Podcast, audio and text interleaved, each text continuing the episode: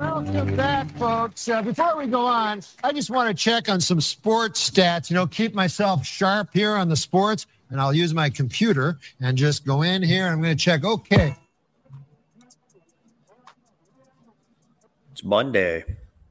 What a Monday it is. It's the Too Much Dip podcast coming to you from the comfort of our homes and our offices that don't have AC. My name is Dave. I'm going to host uh, Dylan Dylan Shivery really uh, being a dog today, recording from the AC-less Washed Media Studios. Yeah, last I checked, the uh, temperature inside the office was a balmy 86 degrees. We have Damn. no AC, as you already said. It does not feel great in here, but uh, when you're married to the game, you just this is what you got to do, man. Steve Ballmer over here. Yeah, dude. Um, I uh, fun fact about me, I like to hit the sauna a couple days a week. So I got out of the sauna about nine o'clock, hopped in the shower, got into the office, and uh, AC was out. So it was already running a little hot. Um, and then we immediately made the decision that we're just going to not do this. But Dylan, uh, limited yeah. options on recording, so he is in the studio. Yeah, I actually stopped by the office at about 7:30 this morning. Reason being, I dropped Parks off at school. I headed into the gym, and I had some pre-workout here in the cabinet at the office. So I came through to to hook myself up with some pre-workout, and it was 82 at that time. And I was like, eh, maybe it's just you know it, it, it's trying to catch up from the weekend, and like it, because the thermostat was set on like 77. It's like okay bumped down to 74, hoping that it would change things when I got in. And it had not. Uh, no cold air whatsoever is coming out of the vent. So, whew, uh, yeah, here we are, man. Speaking of sauna, I feel like I'm in one, Dave. Hey, all right. Get that longevity going. Hey, there's a guy. Here's a guy who records from home every day. It's KJ Ellis, live from Madison. It's a tough task, um, especially this time of year when uh, I don't know if you fellas see this. This is what you would call a uh, long sleeve shirt, uh, crew mm-hmm. neck, if you will. Um, and I, will spare everyone the details since we're not doing video here, but uh, your boys also got shorts on. Uh, so I, I, will not high step with the crispy 74 degree day that we'll have here. Um, but my heart does go out to you two fellas. Thank you. That sounds delightful. Good for you. Hey, rest in peace, Bob Barker. Mm. we uh, we didn't do circling back today, so I figured by the time we get around to it, it'll be like old news. But I just wanted to say that is easily the greatest game show, and uh, easily, he, I, he is a top. He is one A, one B host of all time. Thank he had you. A part in, he had a part in raising me. I feel like I used to watch that show all the time growing up. I still I still catch it every now and then, even though he's not the host anymore. Still a good show, but not the same without Bob um, behind that very tall microphone that he used. Hmm. uh, I have to admit, I I too was raised on the uh, combination of prices right at ten, and then uh, the Young and the Restless. I want to say at eleven. Maybe I've got those uh, flipped, but um, the kin bonification of the internet. I talk about every now and again. You get a rising star. Three days later, the internet will find whatever stone they can uncover.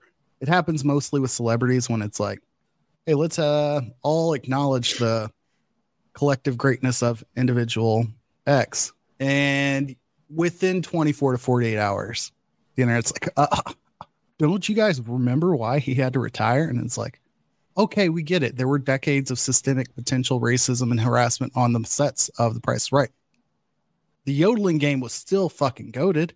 Just that's what we're here for.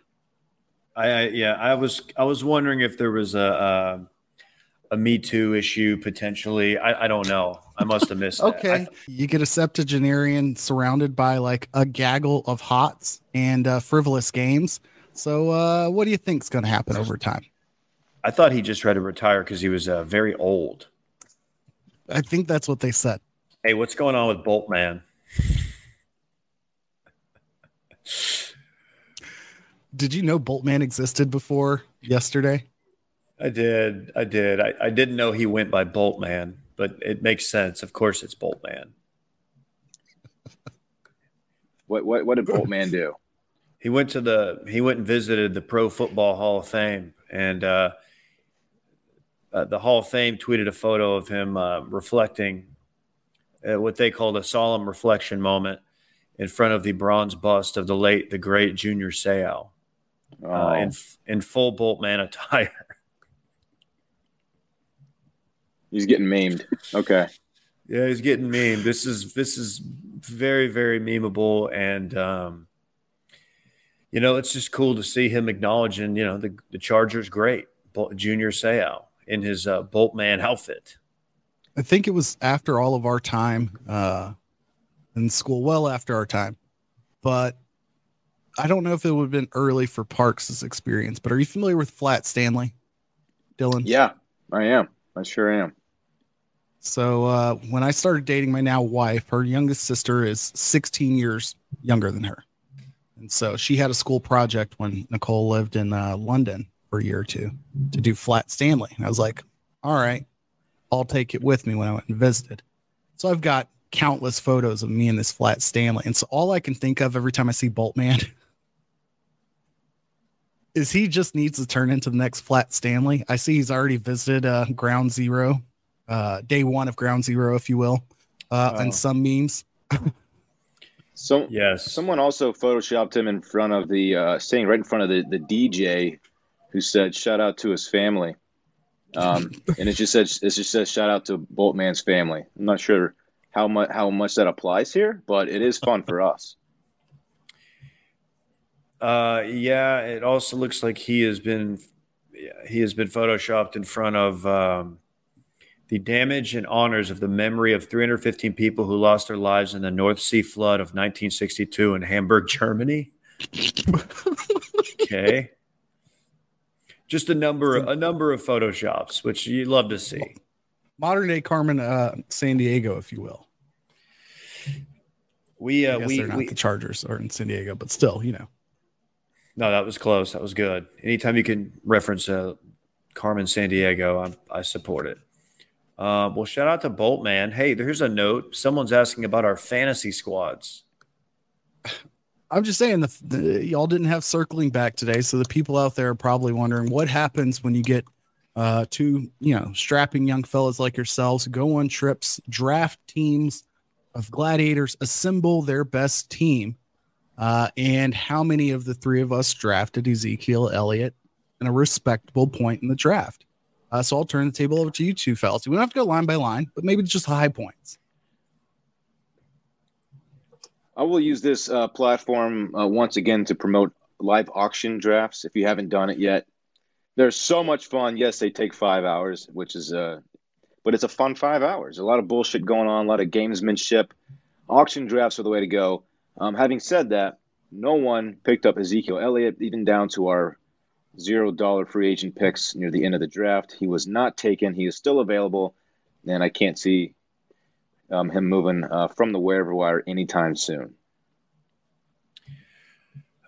KJ, you will be happy to learn that my quarterback is none other than Trevor Lawrence. So I love it. I'm pretty happy about that. Although you know they do at the end of the draft, E ESPN, if that's who we use, they'll they'll give you a grade. Uh, mine, uh, I was near the bottom. They they weren't big fans of what I did, but I don't do things for grades. I do things for trophies. So Yeah, I'm not sure which does the grade and which does the uh, preseason projection, which I feel like the grade used to feel insulting until I got the preseason projections where they're like, we're not even gonna tell you your team sucks. You're just going to finish 12th of 12. Mhm. Like that's what we feel about your team. And then, you know, it does show you where you track. Uh, I too drafted Trevor Lawrence. Um, full disclosure, I was so committed to the bit to making sure Ezekiel Elliott was on my team that um, I did this draft while trying to like navigate getting uh, my son to bed, which is always you know a joy with three, a three year old. So I'm like one hand under a cover on the ground, like trying to keep the light of my phone from like waking him up and keeping him interested, and then you know I'm trying to uh, uh, be still. So I search Elliott at one point in the draft, and uh, I definitely overdrafted Jake Elliott, the kicker from the Eagles. While he's like a top five kicker, I'm not mad about it, but I was like, this has gone too far when I'm just like typing in Elliott to find him on the options of players because, as Dylan pointed out, he was not atop the list of like potential average draft pick position uh, players on the top of the list. So I had to go digging to find him, but I did take him at like one, one, I don't know, whatever the equivalent like 12th round would be. Not mad about it. We'll see where we go. I forgot that I had Tony Pollard and I, I used him, I um, used my keeper on him. We are a keeper league. Uh, mm. so sounds ironically, like a, I've got both. Well, sounds like a good value pickup. I'm, I'm pretty happy. Uh, I've got Tony Pollard on my team. My team, of course, everybody knows Bijan Robinson uh, is my team, and we're looking for we're looking for big things out of uh, Tony Pollard and Nick Chubb. Quite the backfield. All right, that's it. We don't have to talk fantasy anymore, unless anybody has any fun anecdotes from their draft. no, no, but it will go into the tags. So everybody who's prepping no. for their uh, draft last minute, they'll pull this up and they'll be like, "Oh, Thought they were gonna have some hot insights. Sorry. Thanks for your time. Zeke. Yeah. All right. No, no hot insight. Hey, before we get into it, can I give a shout out to our good friends at Mugsy Jeans? Please. I love Mugsy. They make the most comfortable jeans, chinos, shorts, and joggers ever, made from the buttery soft patented stretch materials that look stylish but are insanely comfortable, never too baggy, never too tight. Dylan, you and I did a video, uh, a golf simulator video where we're all decked out in Mugsy, and we look great in it. We look great. Um, almost as important as how good we look. I just first my first time putting jeans on in months since it's been so hot in Texas. I forgot how soft and comfortable these jeans are. They say they feel like sweatpants. That is no joke. They feel like you're lounging around the house in sweatpants. They're so comfortable, but they also fit perfectly. I love my Mugsy jeans, and they come in so many amazing colors as well. Never in human history have legs been so spoiled by pure softness and comfort while looking so damn good. Mugsy also just dropped the Cool Max denim that are basically like air conditioners for your legs. They spent years in the lab developing the most breathable jeans ever, designed with lightweight fibers to ensure a cool breeze with every single step. Go from the backyard barbecue to the bar, maybe to the simulator in one swift motion all summer long. Head to mugsy.com and get 10% off now using code BANG. That's 10% off some of the most premium jeans, chinos, swimwear, and shorts on the internet. Mugsy also offers free shipping and returns, so there's no risk in giving them a try. If you're in DC, Chicago, Boston, or Austin, Texas, make sure you head downtown and check out their storefront as well. Easy vibes every time. Enjoy a beer while you shop. Again, mugsy.com and get 10% off now using code BANG. BS High. Man. The story of Bishop Sycamore. Uh, frequent fodder of this podcast uh, a couple years back. Uh, looking back, uh, knowing what we know now, I I feel it was not a uh, just a funny story. It is actually a uh, pretty sad story. Um, yeah, I think my main takeaway from watching this is that when that happened, when they're on ESPN, and then like we learned in real time that it wasn't you know an actual school, and and how how that game came to be. It was it was funny more than anything. It's like, oh my gosh, this is so ridiculous. How did they get away with this? Who is this coach? How did he pull this off? It was wild. But then like you watch this you actually like get to meet the kids and like what they went through and how it affected them. It's like, okay, this is no longer funny at all. This is actually a really terrible story. And the guy who orchestrated the whole deal, Roy Johnson, total scumbag. And it's uh, no longer fun uh, to make fun of Bishop Bishop Sycamore High. Um, wow, what a character! What a story. KJ, how how long and Dylan, you too, how long into this did you realize that uh, Coach Roy wasn't just like a kind of a, a, a dummy who got in over his head and that he was absolutely a complete sociopath. 30 seconds. the first time he smiled on camera, he smiled that that interview portion, which is like it, most of his appearance on the show is just the interview portion of the show. His smile that he, it's like the perfect like evil villain smile. I don't know, man. That guy, um, just most untrustworthy like feeling guy uh, of all time. Yeah, first time he smiled, which is very quickly in, I think. Um, I'm trying to think of where to start with this. I guess focusing in on him, like he's a character that carried my attention from the beginning to the end of this documentary. Um, with that said, I think that um, I don't recall the player. There's an offensive lineman who saw through, not saw through his bullshit in the moment, but had a very well, well thought out explanation of like, the guy is smart. You know, don't give him an inch because he will make you not believe him, but he will explain stuff to you in a way where it gives you a little bit of confidence in like, okay, he knows not know not like not has it under control, but like he gets it. Okay, I communicate this to them. The guy understands it. Uh, he's got it. We're good.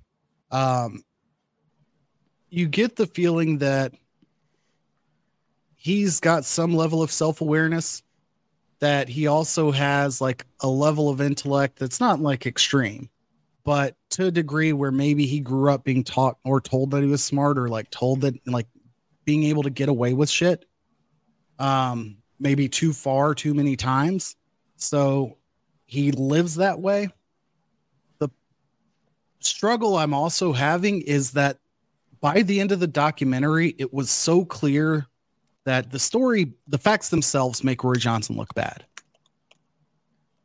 the documentary makers, the editing, also tried its damnedest to make Roy Johnson look bad. Like everything was set up in a certain way, and I don't think that was entirely necessary.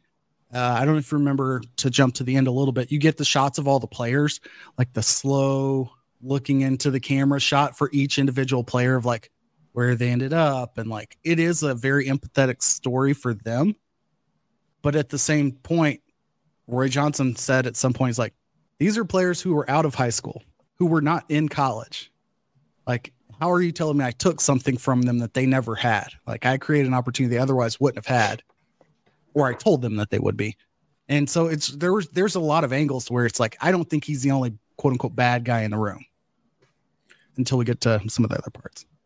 Um, yeah, I I, I didn't. I guess I didn't feel like the documentary, the guys who did it, were really having to reach. Um, I I think it was just such an overwhelming load of like his bullshit, and they just let him talk. And like, it started out where it was like, okay, this is a guy who knows like his his um his future could be uh just some kind of like reality TV show star, like ridiculous character that like has a comeback story. But then it just like the more the more you learn about it, it's like, oh, dude, this dude's this dude's got this guy's got a lot of issues. And then they hit you with the uh, domestic violence thing, mm-hmm. and then they hit you with uh, running over a gaggle of geese, which I was like, what? It, eh, this dude. Uh, it seems so under- extra and unnecessary, but at the same time, it was like very telling. yeah, that is so bizarre. Um, uh, and I texted y'all about this last night. I did not see the uh, I did not see Coach Roy opening up uh, having the players take out PPP loans during the pandemic, uh, which are supposed to be for businesses uh, as part of the the story. But there you have it. He he he is one of many many many people who committed PPP fraud. And theoretically, like could have been justified taking one out for Bishop Sycamore like nobody would have like had much to say about that, but putting them in the players' names was yikes. I I have to add that um, I heard a radio interview, I don't know, probably a year and a half ago. Father of a kid who played for Bishop Sycamore as a quarterback early in their iterations. Maybe it was when they were COF or whatever, the team before Bishop Sycamore. And there was an instance where they were playing or maybe at a seven on seven tournament, something somewhere where the player's dad checks his own son into a hotel, puts his own card down for the hotel. Roy Johnson or somebody with Bishop Sycamore goes to tell the hotel, oh, actually, that card is the one to put down for the rest of the rooms. So when you started hearing about every place they stayed, that was the story. I'm like, that fully checks out. And finding out that that was being put on players and players' families, that's the parts where it's like the guy's a complete scumbag. And how is he not going to be in more legal trouble after this documentary? yeah. There's also the part about just not taking care of the players. I mean, you, there was a, the thing about scheduling. He had two two games, one of one of which was against IMG Academy in a three day span. You you ha- you can't have one day of recovery between football games, right? Also, I was the whole time I was wondering, what is there even a training staff here? What happens if somebody gets injured? Sure enough, a guy goes down with an ACL, and like a mom comes out of the stands to like help this kid, which was terrible. They're feeding him like food scraps. They're not eating well. The whole thing is just it, it just made me feel so bad for the kids. They were just totally duped into believing this guy was going to take care of them, and they just got let down every step of the way. But the ACL part was hard to watch because like how do you know this kid's gonna like get like well taken care of? Like you know what is someone going to take him to the doctor? Like, what's going on here? It was just really, really ugly all the way through. And of course, the team has like a team insurance plan for the kid to go get like medical treatment, right? Yeah, uh, the team trainer was uh, a mom wearing cutoff jean shorts with a thigh tat. No offense, but you know. hey, uh, my favorite. I think my favorite part uh, was when they were talking about the evictions uh, that the kids got evicted which that was not my favorite part. That was like honestly one of the more sad parts that these kids have that on their record, and that's such bullshit.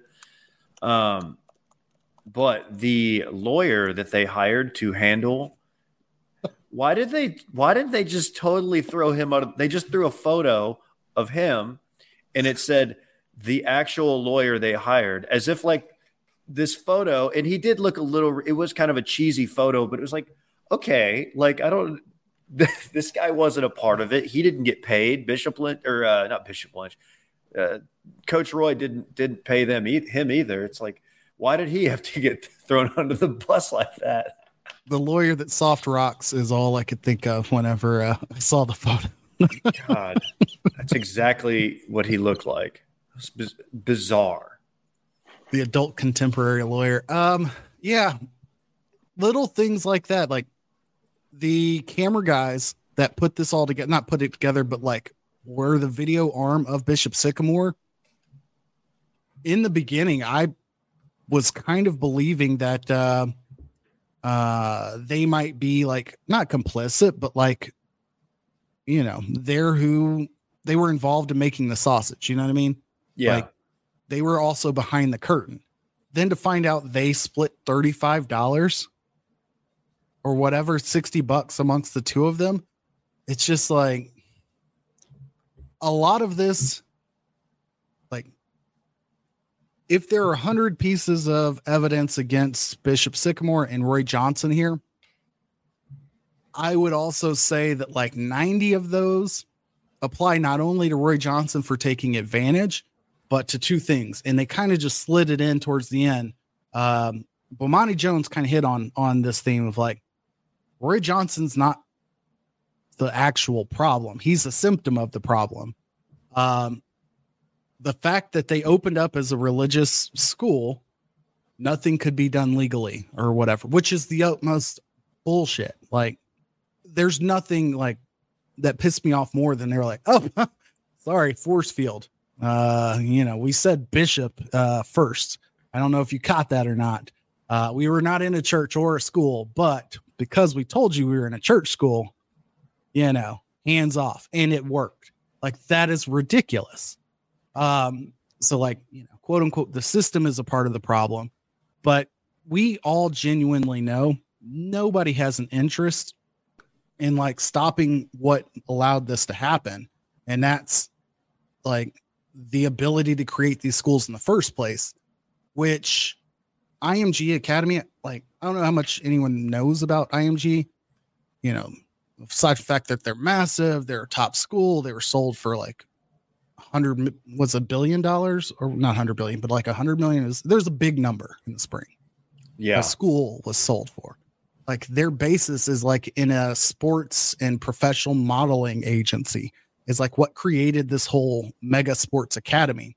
What's to say if Roy Johnson in the beginning, his first error was the whole like life insurance policy scam with the church was how they started funding the program, quote unquote. I don't understand that, but that seemed to be like an actual legal thing, which makes no sense to me. But if he was as good at hustling to find like one dumb business investor, like one partner that was looking to like willing to fund this with him and able to in the very beginning to the point where they're paying for their hotels and they're paying for food and they have a trainer. If those three boxes are checked, obviously the PPP loans or whatever, like that's kind of a downstream thing. But I think if those three boxes are checked,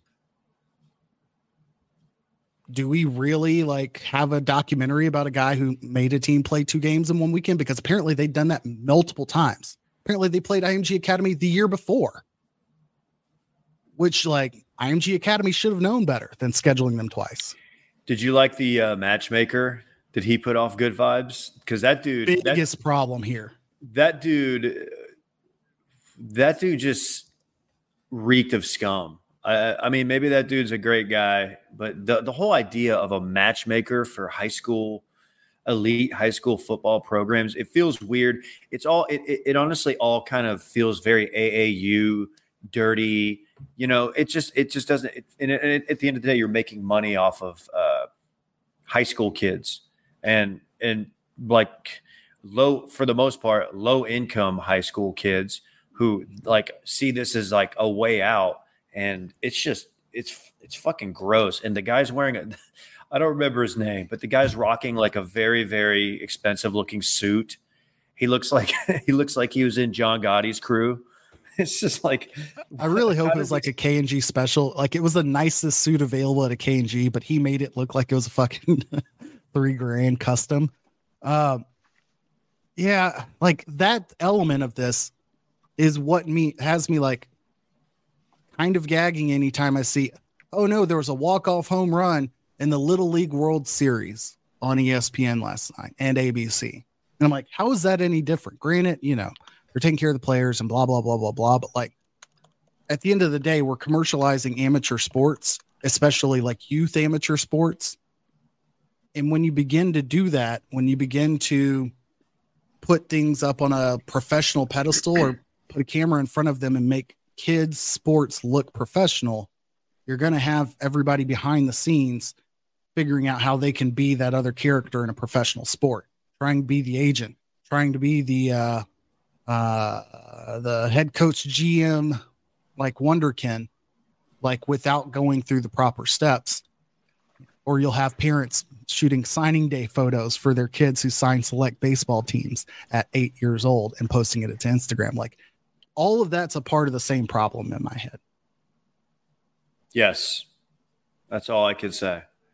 Dylan? Um, hey, hey Dylan. Guys. I switched. Uh, I, I switched the, the Wi-Fi's in here, I, I, and you guys are coming in much better now. So hopefully that has fixed the problem for now. I'm sorry, man. It's it's a, it's a tough scene over here. Don't sweat it. We were just wrapping up on Bishop Sycamore. I wanted to yield to you, I guess, any overarching thoughts on, I don't know, youth sports. And I, I like, what was your takeaway from this whole thing aside from like where Johnson sucks?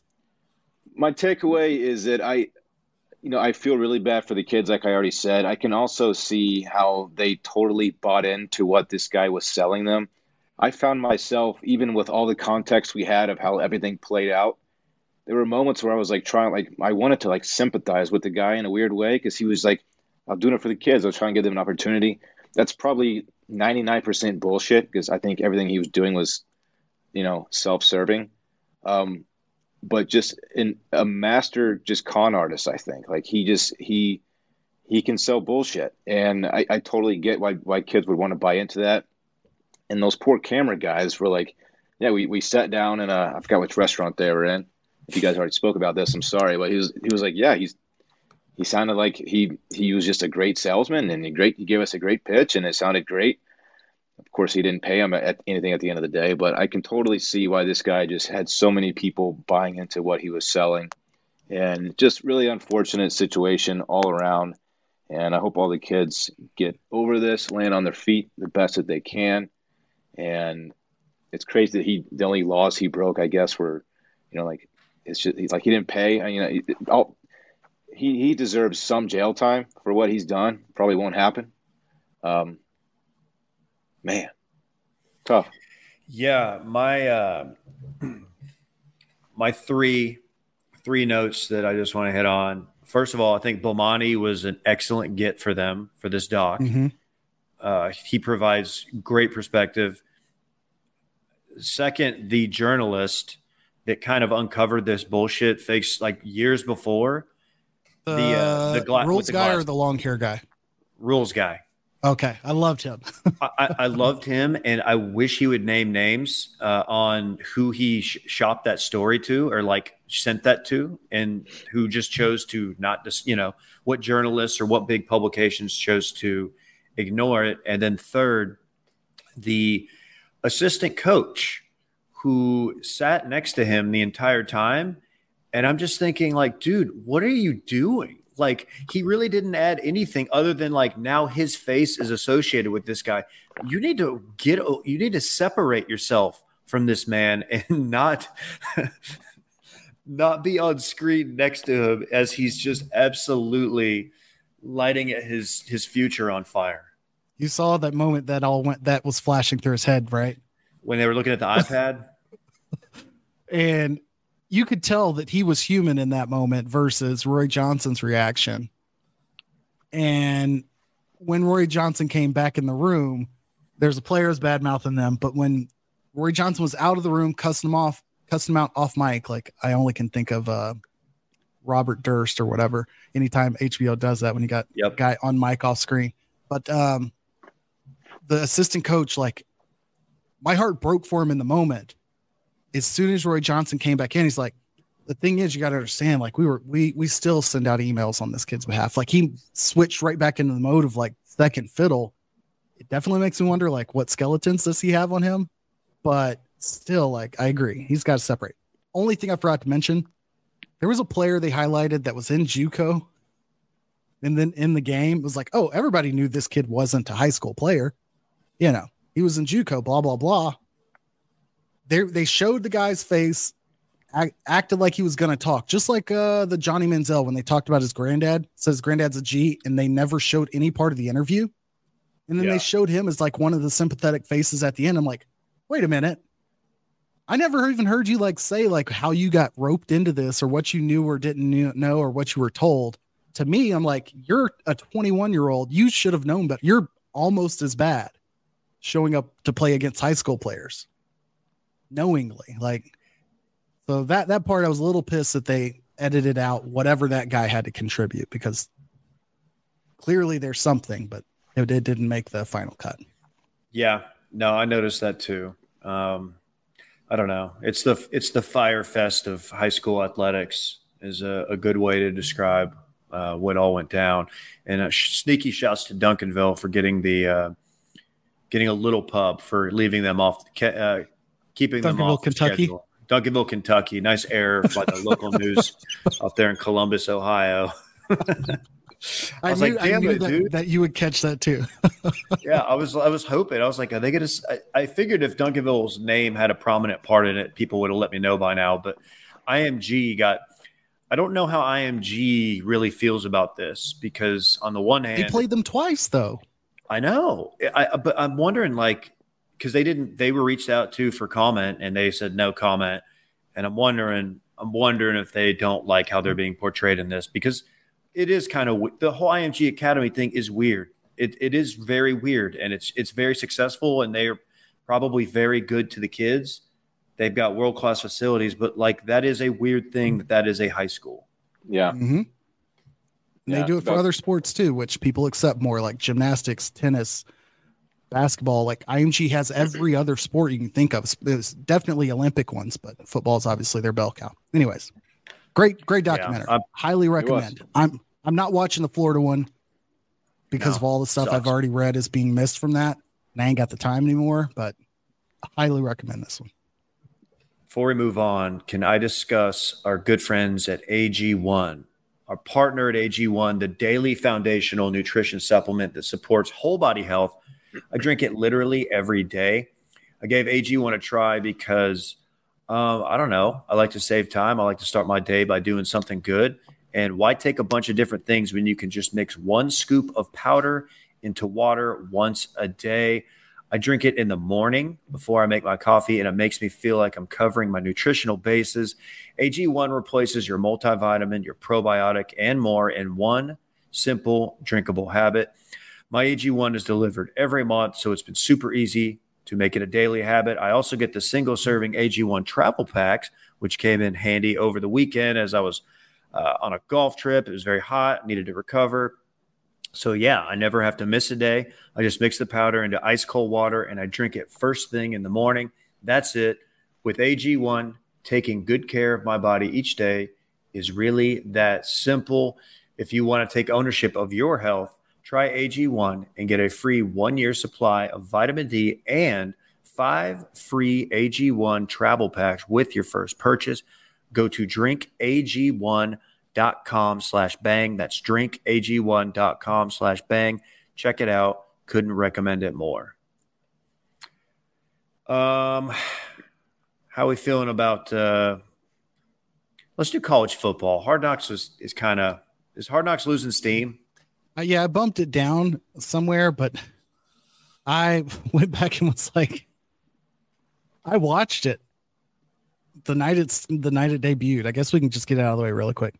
I watched it the night it debuted, and about 20 minutes in, I was like, I'm not going to care about this in a week. like football's going to be back.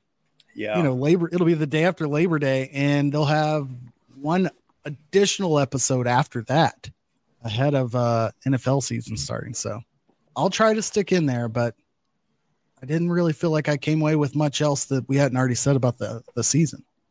We did get the uh, the white receiver. His name escapes me at the moment. Doing the the rabbit uh, Yeah, talent show B-Rabbit. Eminem rap, which uh, was a good effort. You know, I, I thought that I, I appreciated the sticking your neck out there. You know, um, that's not easy to do. So respect for the attempt there, and I think he held his own. All- He did all right. KJ, you are the uh, Eminem connoisseur. Care to comment?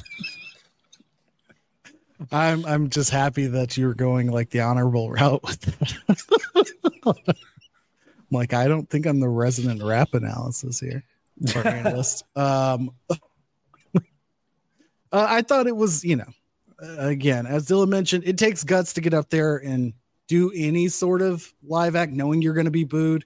When you go into the realm of singing, I think everyone expects you to be tone deaf and bad, but it's kind of a part of the bit. But when you try to rap nobody cares about the tone. Like everyone quote unquote has the ability to like execute there. And it could have gone very poorly and it didn't for him. I don't think the hoodie was necessary or the cap but like you know we got it. You had the rest of the costume costume built in. You didn't need the hoodie And when you pick a song that like most of the room is familiar with, you only have to get through like the first few seconds and people are going to jump in. And that's what happened. It was phenomenal. That's that's becoming a staple of the show. And I, I hope it continues because it is it is really good. But yeah, Hard Knocks. I'm gonna I'm gonna keep watching, but um, we don't need to devote 25 minutes to it like we used to. Uh, want to talk some football? A little college football. Week zero. Yes. Um, I think both of you have built-in excuses if your answer is similar to mine. But my eagerness and interest going into the weekend, like amped up to watch college football, versus when Saturday got here and I was like, wait a minute, do I want to step away from whatever else I'm doing to watch San Jose State or Navy compete against USC and over Notre Dame? I was just like, "Mm, this is a tougher lift than what I thought I was going to say. So yeah, I was uh, on a trip when we were all at uh, my buddy's river house for our fantasy draft, and a majority of the guys had bet the USC game.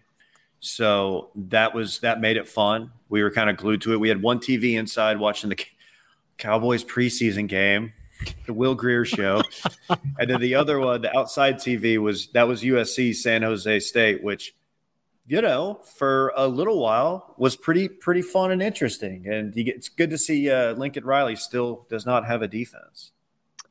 Yeah, that that that was my takeaway. USC, we knew their offense is going to be good, and it is. Um, Caleb Williams' ability to turn like disaster plays into huge gains is wild. But yeah, that defense is still very suspect, and of course the you know Notre Dame Navy, um, not a good game at all. But I mm-hmm. guess it, it being in Ireland added somewhat of a fun little element to it. But I mean, week zero, it's it's actual real college football, and that's fun. It, it's it's it's just enough of a tease to like get you like into like the excited mode of like okay, college football is actually here, even though the game's absolutely stunk. But got out of the way. We got a, a full slate of, of some decent games coming up, but did enjoy it. Will Grier, not bad, by the way. Side note. not bad. plug for Will.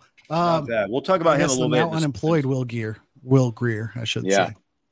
Um, can I can I uh, can I ask a Caleb Williams question?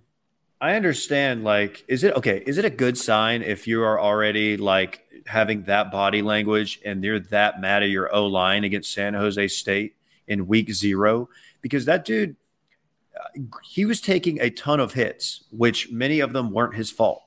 But I will say, he does not seem particularly likable and I could see his O line absolutely not liking the guy. He doesn't. He doesn't seem like a. I, I don't know. It's week zero. You should not be having that.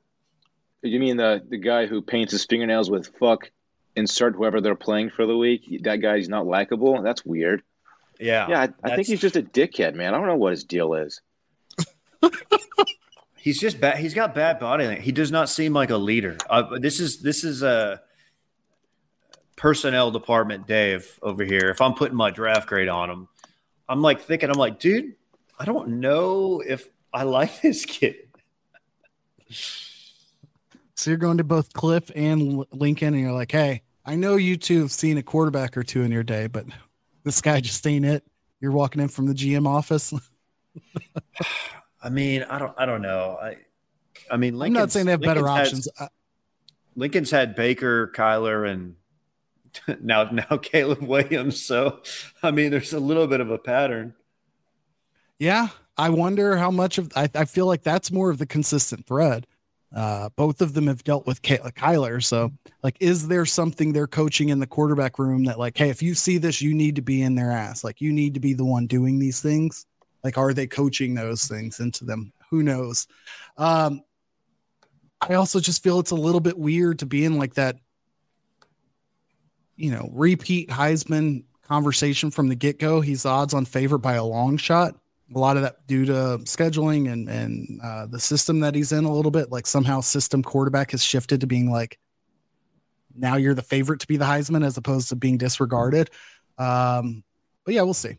Um, week one games since we won't record again until our live stream next Thursday night. Yeah, next Thursday night. Um, which I should have the calendar in front of me, which would be September. Anybody? September 7th. Seventh. Thank you. Um, yeah, September 7th, 6 30 p.m. on youtube.com slash too much dip will be the next time you hear us because of Labor Day next week. So we won't go through this game by game or point spread or anything like that. But the week one schedule starts Thursday night, goes all the way through Monday with Clemson and Duke playing Monday night. So you're going to have all of the college football that you could ask for. I don't know if it's just college football being college football. Matchups don't seem tremendous on paper. Natural, that means we'll probably get a bunch of upsets and you know some finishes that we're all excited about. I think like App State, Texas A&M early last year comes to mind, um, or maybe it was App State and North Carolina before App State played uh, uh, A&M. This year we get Florida, Utah again on Thursday night. Deion okay. Sanders debut on Saturday at TCU. Uh, and then Sunday is our top 10 matchup, marquee matchup Sunday night, LSU versus Florida State in Orlando.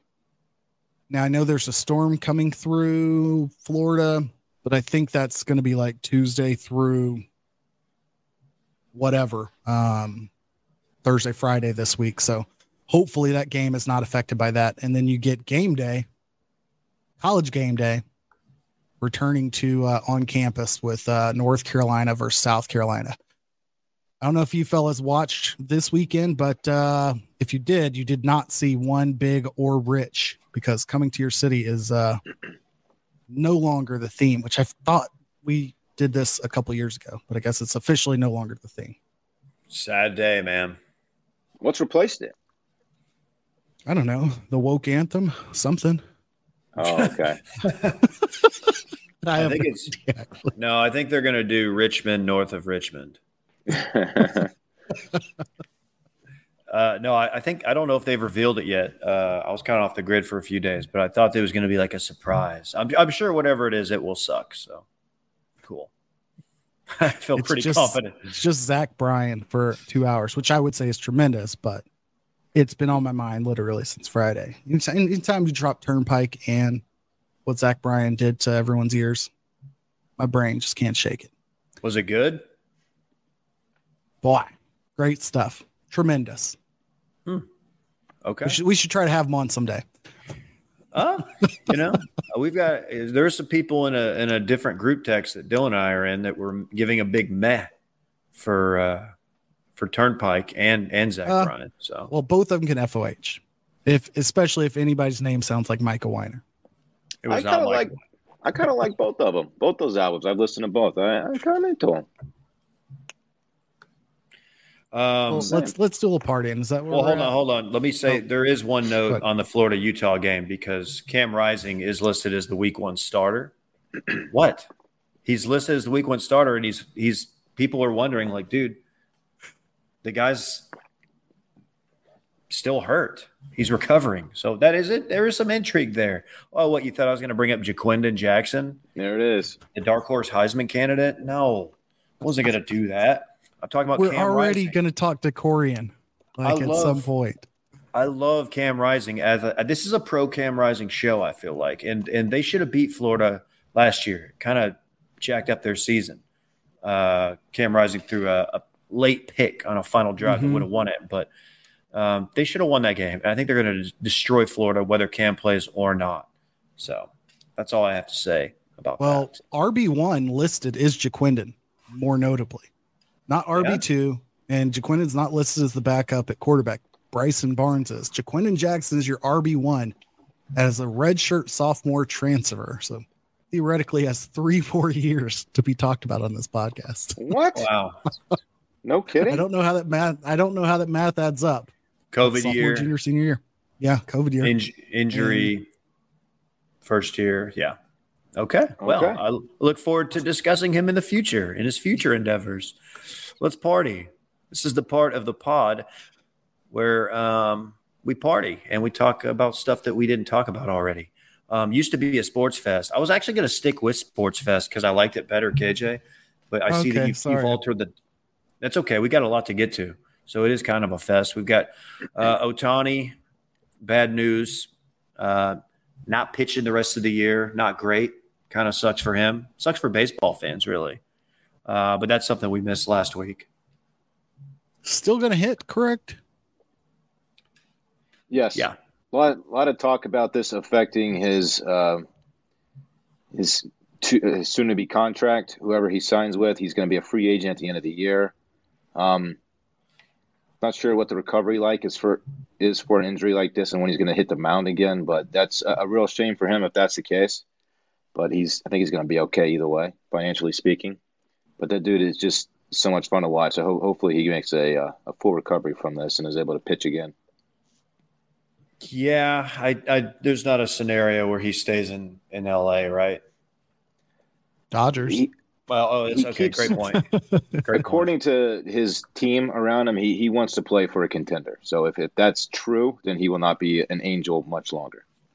Hmm, maybe he would like to take a look at the uh, famously imploding Texas Rangers, now third place Yikes. Texas Rangers, Mm. who are honestly ruining ruining the majority of the days of my week. Uh, really cool yesterday. Uh, 5-0 lead blown. Historically bad bullpen. Not good at all. Shout out to the mayor. shout out to the Mariners coming back from like 10 games back in like a month or something.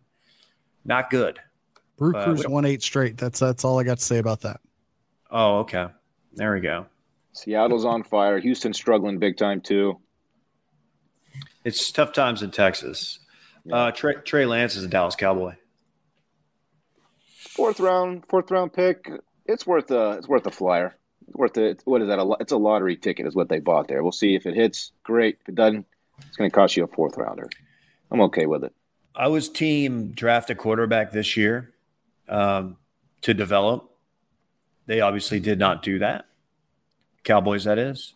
Um, so that being said, I don't hate giving up a, a fourth round pick to get a um, a lottery pick. Uh, you know, what was he? Second pick in the draft, third pick in the draft. Yeah. Um, did not work under Shanahan, and he had fallen to third on the depth chart in San Francisco behind Sam Darnold, which is uh, tough to do. Well, my two thoughts on this is like this might be the most notable Cowboys move that makes me believe they are legit, like serious about being all in, quote unquote. Because having a team leveraged on like Cooper Rush as your contingency plan, like it just, I don't care. He he won in Minnesota and he's won some big games. Like that's just not uh, what what you can't be successful that way. They knew that at the end of the year. So this shows me they are serious about like fixing that. That's a huge get, I think, if you're a Cowboys fan because whatever he's going to put out there is going to be better than Cooper Rush. On the Niners side, like Kyle Shanahan's well known to be a quarterback like guru and successful with a lot of quarterbacks. But maybe he's approaching like the Cliff Kingsbury, like great play designer, great quarterback coach, maybe terrible quarterback room manager of like I don't know that anyone's going to say that he got the Kirk Cousins RG3 quarterback room correct or got that right. Made the most out of both of them. The Jimmy Garoppolo, Trey Lance, Brock Purdy situation, like injuries plagued a lot of that. But like, there's no reason to go into March declaring your starter. Like, he, he's consistently like set people up for fail in their quarterback room. And I don't see the reason why. Like, had Trey Lance had a tremendous summer and a tremendous fall camp, he had already established Brock Purdy as a starting quarterback like back in March or April. And I thought that was ridiculous to do. So I don't know. We'll see. He obviously has been to the Super Bowl and been to NFC championships and a successful, successful coach. But I don't know how long you're going to keep living on uh, a new quarterback every few years like that. Yeah, and I guess last thing is from a Cowboys perspective, like, is this a good move or not? Like, the timeline doesn't really match up. Like, so Dak's deal is done after 2024, as is Trey Lance's. So I'm like, yeah, is he going to get if if something happens to Dak? Is he going to be the back? Like, you know what I mean? Like, are they going to get to have enough time? You're saying, are they going to keep them beyond that? Like, yeah, yeah. I, it's it's a little puzzling. I'm not mad. I'm I, again. I'm not mad. I swear I'm not mad. I just uh, I don't know. Will Grier was the uh, third stringer on the depth chart and was apparently very well liked. Him and Dak were boys and uh, got to play the entirety of the preseason game. Uh, before they told him before, like, "Hey, we're cutting you," and he went out there and won the game, and he looked pretty decent. Uh, but I don't know. I wonder what this what Dak's thinking. I wonder uh, how that makes him feel. If it's a Aaron Rodgers, Jordan Love situation, who knows? It's getting uh, moving on. It's getting a little chippy in the Big 12 right now. I don't know if you caught the comments by Big 12 Commissioner Brett Yormark. Uh, he was speaking in front of a Texas Tech audience and said that he he'll be in Austin for the Tech in November for the Texas Texas Tech game, and said he hopes that Tech takes care of business. This was after he said that he was um, happy to get Texas and OU out of the Big 12 a year early. That was quote unquote very important for them to do. Bullshit. Um, but yeah, he is openly rooting against Texas this year. While, and as a reminder, Texas has one final year as a member of the Big 12.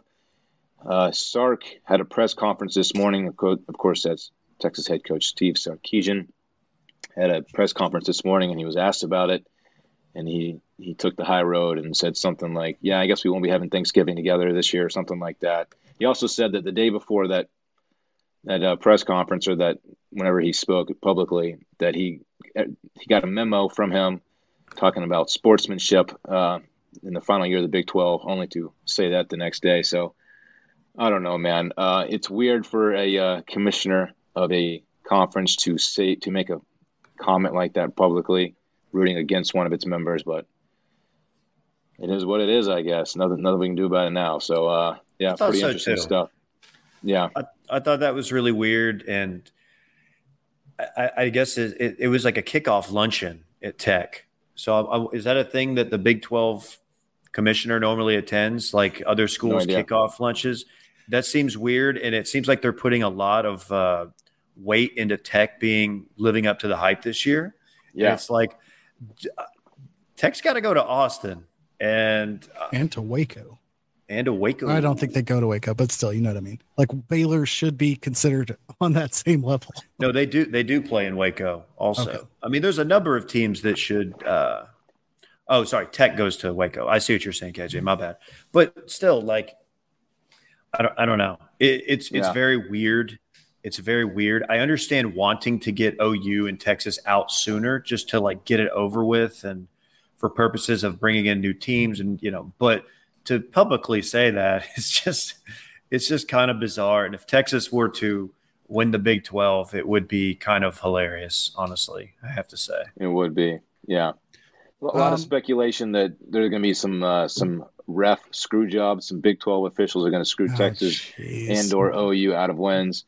I'm not buying into the conspiracy at that level, but this is it, it all. This whole situation stinks a little bit. I'm just happy for it all to be over. We'll move on to. I agree. I think what's what's unfortunate for me is like there's going to be so much talk about savor this is the last year as college football as you know it, like focusing on Pac-12 members moving and all of that change in Oklahoma and, and Texas leaving.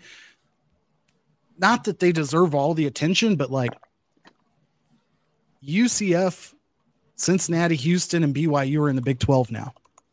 And there's not a lot of conversation about like, oh, how is that going to actually affect the conference this year? Like instead of talking about what's happening next year, there's going to be a lot of loss. Like there's 12 teams going to the college football playoff next year, I guess, right? Or is that starting this year? I don't know. There's a lot of changes happening in 2024, but there's going to be a lot lost like in some of the changes that already are taking place in this season uh, that I think people should you know, be prepared to hopefully enjoy. Um, we could skip Arizona State. Yeah, we could skip that one okay, year self uh, self imposed ban. Herm Edwards kind of seems like a scumbag. Um, ah, we got one Noah Lyles rant. I don't know if y'all saw that. Noted uh, track and field USA personality, but basically calling out NBA athletes for saying they're world champs when they're not. I, I don't know. It was just a weird, a weird thing to say. Like, why? Why did you have to go? And he just got dunked on by like all sorts of who a who's who of NBA A listers. I love Noah Lyles. He's great. He's 22. He's just won whatever 100 meter and 200 meter in the world uh, record or world uh, championships. Hopefully, does it at the Olympics. Yes, we'll see. Uh, um, who gave Viktor Hovland 18 million dollars? Mm, you know, after taxes, he's actually not taking that much home. Uh, yeah, your tour champion, Viktor Hovland. Uh, yet again, just going out there and On firing fire. at pins. I, I, On I, fire. I love it. Um, not much to say. Yesterday was kind of boring, other than like, oh, Xander, who played with them, played really well. Um, it never got, I mean, when it got like, oh, I could see a scenario where a bogey here, double there. It, it didn't happen. It wasn't close. Uh, Tour Championships got to figure something out because that shit, that was unwatchable almost. I was watching just because of Hov, but I don't know. Shout out to him. He's going to be, you know what? Some are saying he's going to be a problem at the Ryder Cup. A lot of people are saying that. Uh, well, since he's a Stillwater, Oklahoma resident, he's he's playing for the U.S. Right? Mm, that is it. I did learn that that he does still live in Stillwater, which his his really? Wikipedia said it. I saw that last week. I was like, "There's no way that's true." Then he brought it up yeah. in the press conference. You think you think uh, you think uh, $18 million goes a long way in Stillwater? oh, it's great. Uh, speaking of problems, I don't know if you guys caught uh, the uh, Duncanville football Panthers, but but five star receiver Dakorien Moore, 281 yards, seven catches, including a 79 yard screen pass he took to the house. And this is against South Oak Cliff, state champion, a great program uh, you know, we knew they were going to be good. They've got that level of athlete, but it is it is fun to see them throwing the ball. Like I've if they're going to throw the ball like that, and that quarterback who KJ, their quarterback has SMU on his short list from what I've mm-hmm. seen, uh, that's going to be an insane offense, an insane team. We'll see if he sticks with this LSU commitment. He's got a long way to Aww. signing day, Davey. A long oh. way to signing day. Orange Bloods Dylan's coming out. Might have to get Mike Roach back on the line. See what he has to say. we'll get it. We're gonna get it. The three of us will get a text here in like a few hours from Mike. Uh, well, the game that. the game was uh, played at his future home there in Highland Parks or University Park, so he was able to see the stadium and work mm-hmm. progress. Hmm. You want to run it back real quick? Run it back. It. Good segment job, during which we talk about what we already talked about is an absolute sauna inside Washed Media HQ as I'm sitting here just roasting. The AC is not working. Shout out to Boltman's family. KJ spent a draft pick on Zeke. He wasn't kidding about that. Dylan's connection, mega tough scene. Is K- Caleb Williams a bad guy? Finally, Dave brought up Heisman sleeper Ja'Quinden Jackson. And that concludes Run It Back. Thank you. Next Thursday night, September 7th, 6.30, youtube.com slash too much dip. We're back. Live stream. Wow. Tell your friends about it. All right. We'll see y'all next Thursday. Bye-bye. Bye want my chips with the dip. That's all I know. I don't want my chips plain. I don't want my chips with the dip. I'll bring them dips. Big.